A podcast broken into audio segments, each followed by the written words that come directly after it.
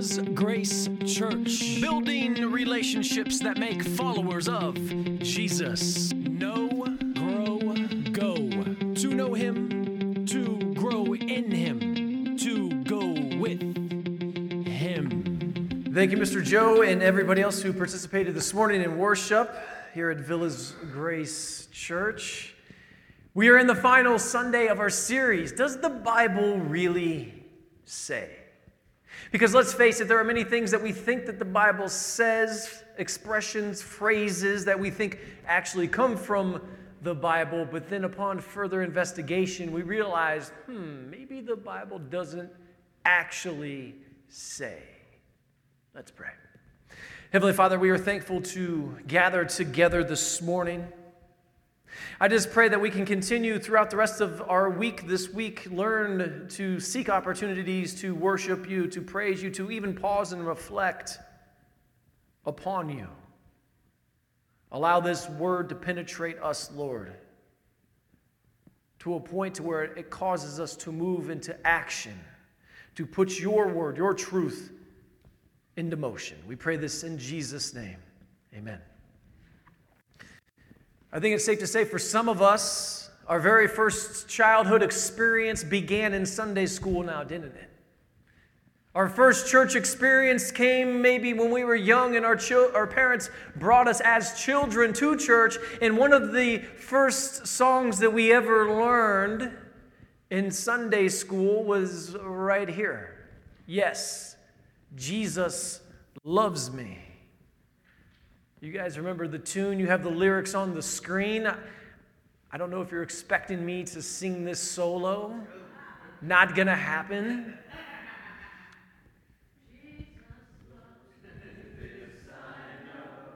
For the little ones. He is Loud and proud. Jesus loves. Loud and proud. Come on. Jesus tells me so. Thank you for bailing me out. Congratulations on that one. But I think it's safe to say that all of us know this song by heart. These are some of the lyrics that we remember first and foremost from going to Sunday school. And it is so true. Yes, Jesus loves me. Jesus loves us. But do you know what else the Bible tells me so? Keep this in mind throughout this whole sermon this morning. Do not forget this song and the truth. Even with Mike this morning talk about, talking about learning deeper theological truths. As you learn any deeper theological truth, never forget the fact that God first so loved the world. We love because God first loved us. But do you know what else the Bible tells me so, other than Jesus loves me? See, the Bible also tells me that God hates evildoers, that his soul hates the wicked and the ones who love violence, that his wrath is revealed from heaven against all ungodliness and unrighteousness. Yet we know that he still does love us now, don't we? Because the Bible tells me so, because the Bible is in fact his truth. The Bible tells me whoever believes in the Son has eternal life. The Bible tells me that we've been, as it says in Scripture, justified by his blood in that we are, as according to the Bible, saved by him from the wrath of God. Church, we have a problem. We have a problem. See, too often we mistake some things. We mistake our thinking We think that God is all love and absolutely no wrath. We forget that God is both love and wrath. And this brings us to the title of our sermon this morning. Does the Bible really say, love the sinner, hate the sin? Does the Bible really say, love the sinner, hate the sin? We're going to be in various verses this morning from the Bible. We're going to be looking at five verses, in fact, but the main verses would be Psalm 5 5 and Romans 5 9. Last week in Pastor Jared's sermon, Does the Bible Really Say Moderation in All Things? In that sermon, we were encouraged in the notion that moderation in all things does not lead to a holy life. However, worshiping the moral lawgiver, aka God, does. Today, we're going to break down the, the misconceptions pertaining to love, hate, and God's wrath. We're going to observe our stance before God before He intervened our sinfulness. And He did this in order for us to have a relationship with Him. And I think that is the most important thing that we can take away this morning. God did what He did in order to have a relationship with us. So let's get into our text where we'll be looking at these verses this morning Psalm 5 5, Psalm 11 5, Romans 118, John 3 36, and then we're going to be ending this morning with Romans 5 9. All verses will be on your screen. So let's look at these verses now as we get into our text this morning, starting with Psalm 5 5. The boastful shall not stand before your eyes. You hate evildoers. The Lord tests the righteous, but his soul hates the wicked and the one who loves violence. For the wrath of God is revealed from heaven against all ungodliness and unrighteousness of men, who by their unrighteousness suppress the truth. Whoever believes in the Son has eternal life. Whoever does not obey the Son shall not see life, but the wrath of God remains on him. Since, therefore, we have now been justified by his blood, much more shall we be saved by him from the wrath of God. Amen. As we look at these five verses this morning, it's important for us to put them into one simple sentence to understand, and that becomes our main idea. So, our main idea this morning is this, and it states God hates sin because he loves his righteous.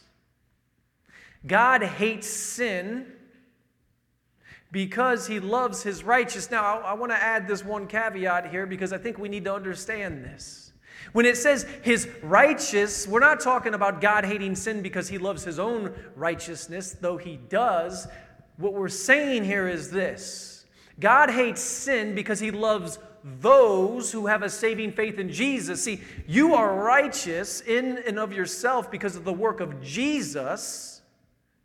So you're righteous because of your faith in Jesus. So God sees you as being righteous because if you have faith in Jesus and his work and not your own work, God sees you as he would see Jesus. He sees you as the completed version of who you are, whereas we see ourselves with where we are currently. So when you see that, his righteous, that pertains to us. Anyone who has a saving faith in Jesus. Now, let's face it. This individual right here is a little bit too cute to lose his cool. Have you ever lost your temper? Have you ever yourself personally come unglued? Husbands and wives, have you ever been in an argument? Have you ever said something that you really didn't mean? Church, allow me to ask this question is it possible for you to lose your temper and still not sin? Human anger and rage is fueled by sin. Let's face it. We know human. That's what we know. And since we know human, we sometimes forget God and the fact that God cannot be judged by the same human standards. See, God's wrath is not erratic. His wrath is not irrational because his wrath is the only response that a holy God can have towards evil. God can be holy and then not be angry towards sin and evil. See, his holiness cannot tolerate unholiness. Keep that in mind as we observe Psalm 5:5, Psalm 11:5, and Romans 1:18. Psalm 5:5 is going to be on the screen here for you, but quite clearly it starts off by saying, "The boastful shall not stand before your eyes." See, really what this is saying is that the proud cannot be in God's presence. After all, pride falsely asserts equality. Equality that is with God. And in our pride, that is exactly what we try to do on our own. Let's forget about Ezekiel 28 17. And this is not going to be on the screen, but let me read this account. And this account has everything to do with our adversary, aka the prince of the power of the air, aka Satan. Ezekiel 28 17 says this Your heart became proud because of your beauty. You corrupted your wisdom for the sake of your splendor. I cast you to the ground. I exposed you before kings so that, you, so that they may feast their eyes on you. God has zero tolerance for sin. Zero tolerance to the point that he cannot be in the presence of sin, which is why the psalmist here at the end of verse 5 makes the point about God that he says, You hate evil doers. Church, do not get this twisted. God hates sin. And God has and will destroy sin. Psalm 11:5 states, "The Lord tests the righteous, but his soul hates the wicked and the one who loves violence." Now, the Lord tests the righteous because he is judge. So let's ask the question Who, who's righteous? Are you righteous? Am I righteous? Are we righteous? Some of you are shaking your head, but you shouldn't be. You should not be shaking your head unless that is you don't have faith in Jesus. See, anyone with faith in the work of Jesus for their own sinfulness are the ones who are actually righteous. We are righteous due to the righteous blood of Jesus. Brothers and sisters, do you not see the distinction that we're seeing here this morning? God loves his righteous by the blood of Jesus, but hates those who reject him due to their pride, just like our adversary who was cast out of heaven. Church, I only think it's fair that we make this observation. God's hatred of evildoers, as it says here in the text, the fact that his soul hates the wicked and the one who loves violence, we need to understand cannot be judged by us who are only human, who only know human. And that's what we try to do. That's why we say love the sinner, hate the sin, because we only know human. When God says these things in the text, He is not losing His temper. He's not like our little boy with the smoke coming out of his ears. He's not coming unglued. He is acting in the one response appropriate for a holy God, and that's to exhaust his wrath upon sin. Church, this is precisely what he did to himself upon the cross.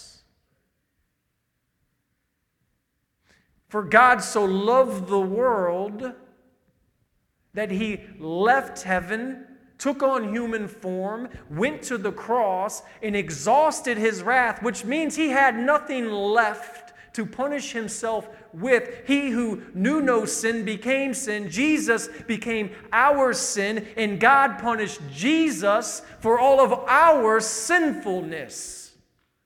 And because of your faith in that true statement, you are looked upon as being righteous. So I have no problem saying that God hates sin because I know that He loves His righteous. And if you have faith in Jesus, you are righteous. But think about what we're saying when we say love the sin or hate the sin. Are we condoning that sinful behavior? Are we saying, well, God's love trumps his holiness? No. God's love trumps his wrath? No. God can only love because he's first and foremost holy. So now as we observe Romans 1:18 again, we observe the notion that it says the wrath of God. See, it's there in the text again. I think it's important that we remember something. You know, that thing that we just started off with, that old Sunday school song? Jesus loves me, this I know, for the Bible tells me so. Little ones to him belong, they are weak, but he is what? Yell it loud. He is, and then tell me, yes. Allow me to share what Charles Spurgeon, aka the Prince of Preachers, had to say. I think this is important. He said this, I'm going to read this quote directly. He says, I am certain that to preach the wrath of God with a hard heart, a cold lip, and a tearless eye, and an unfeeling spirit is to harden men, not benefit them. Church, we all deserve God's wrath. We're all ungodly. We're all unrighteous.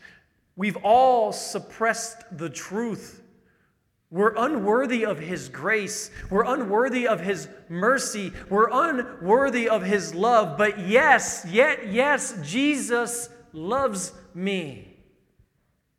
God hates ungodliness. God hates unrighteousness. God hates sin so much that He left heaven and went to the cross for us which is why Paul writes this. He says, For the wrath of God is revealed from heaven against all ungodliness and unrighteousness. From heaven he came, and to the cross he went. And this brings us to our first point this morning. Our faith in God's wrath is what makes us righteous. Our faith in God's wrath makes us righteous. If you know that your sin was nailed to the cross and God punished himself as Jesus in human form for your sins, if you trust in the work of Jesus and not the work of yourself, then you are looked upon in the eyes of the Lord as being righteous.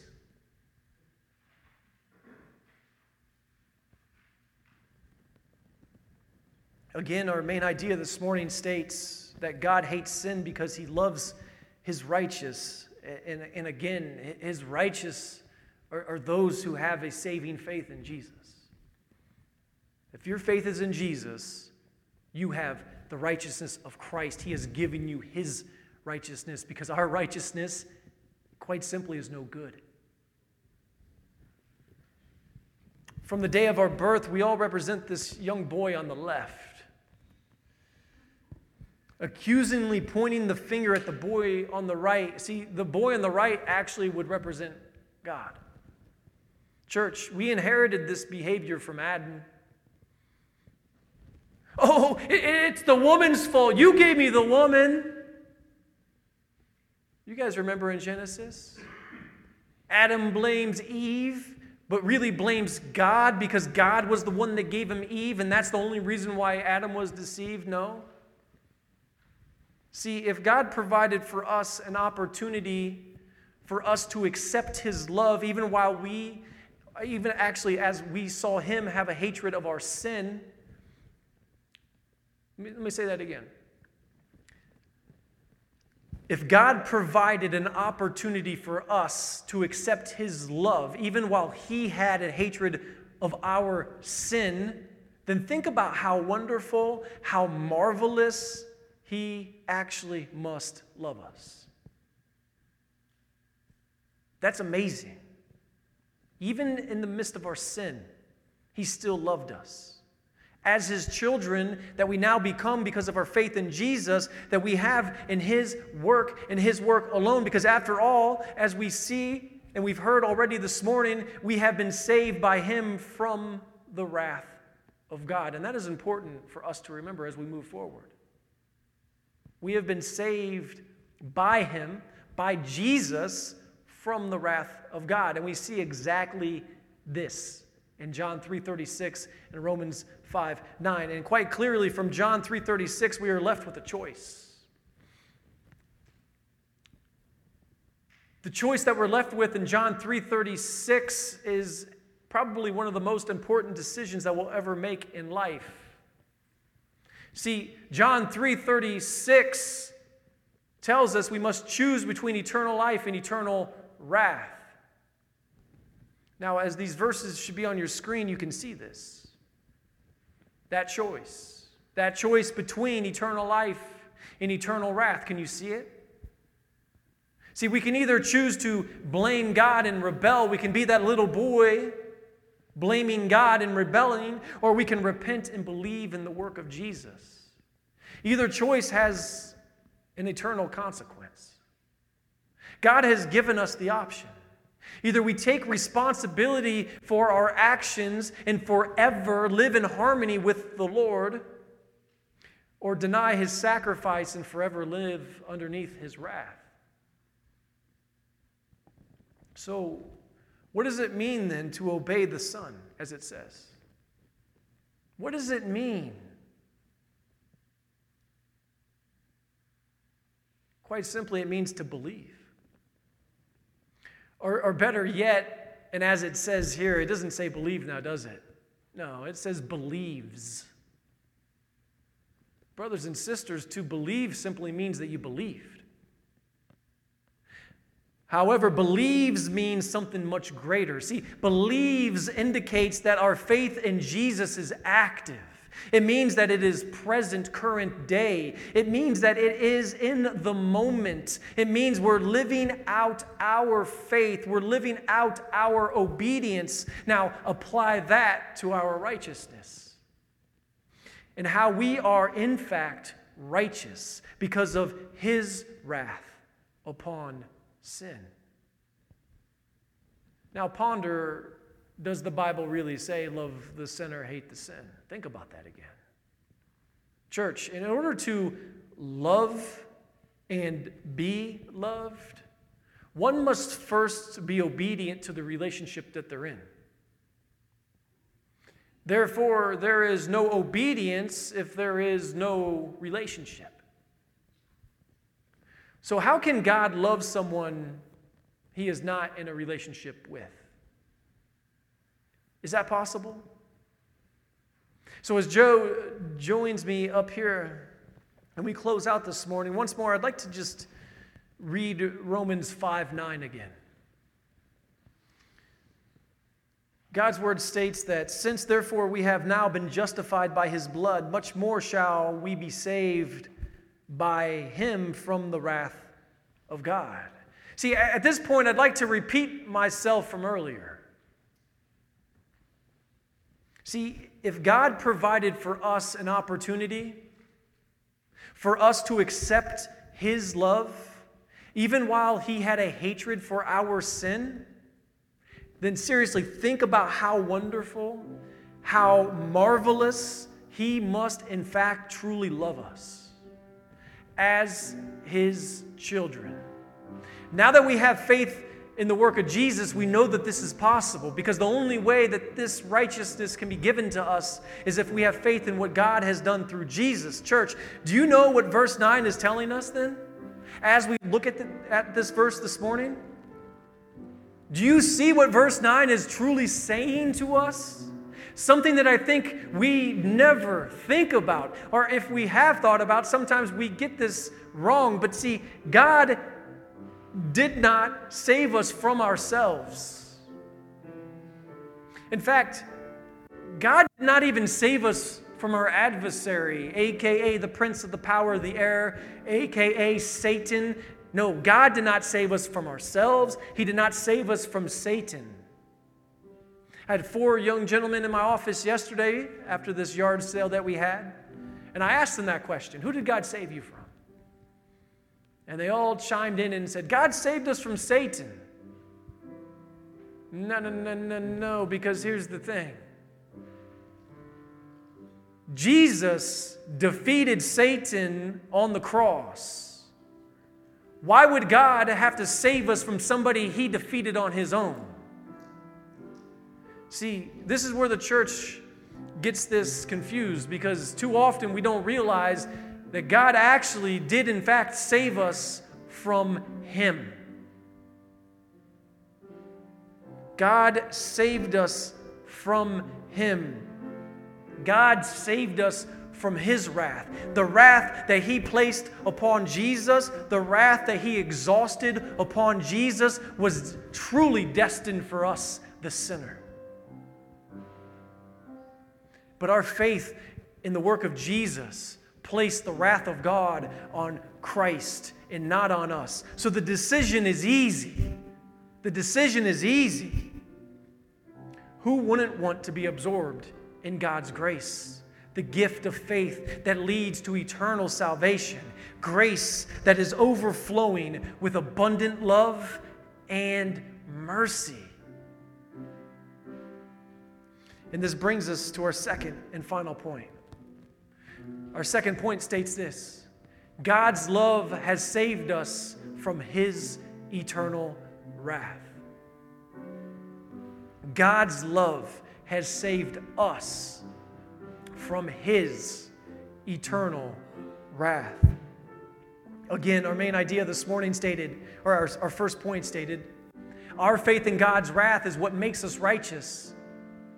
Our faith in God's wrath makes us righteous. And finally, our main idea this morning God hates sin because he loves his righteous.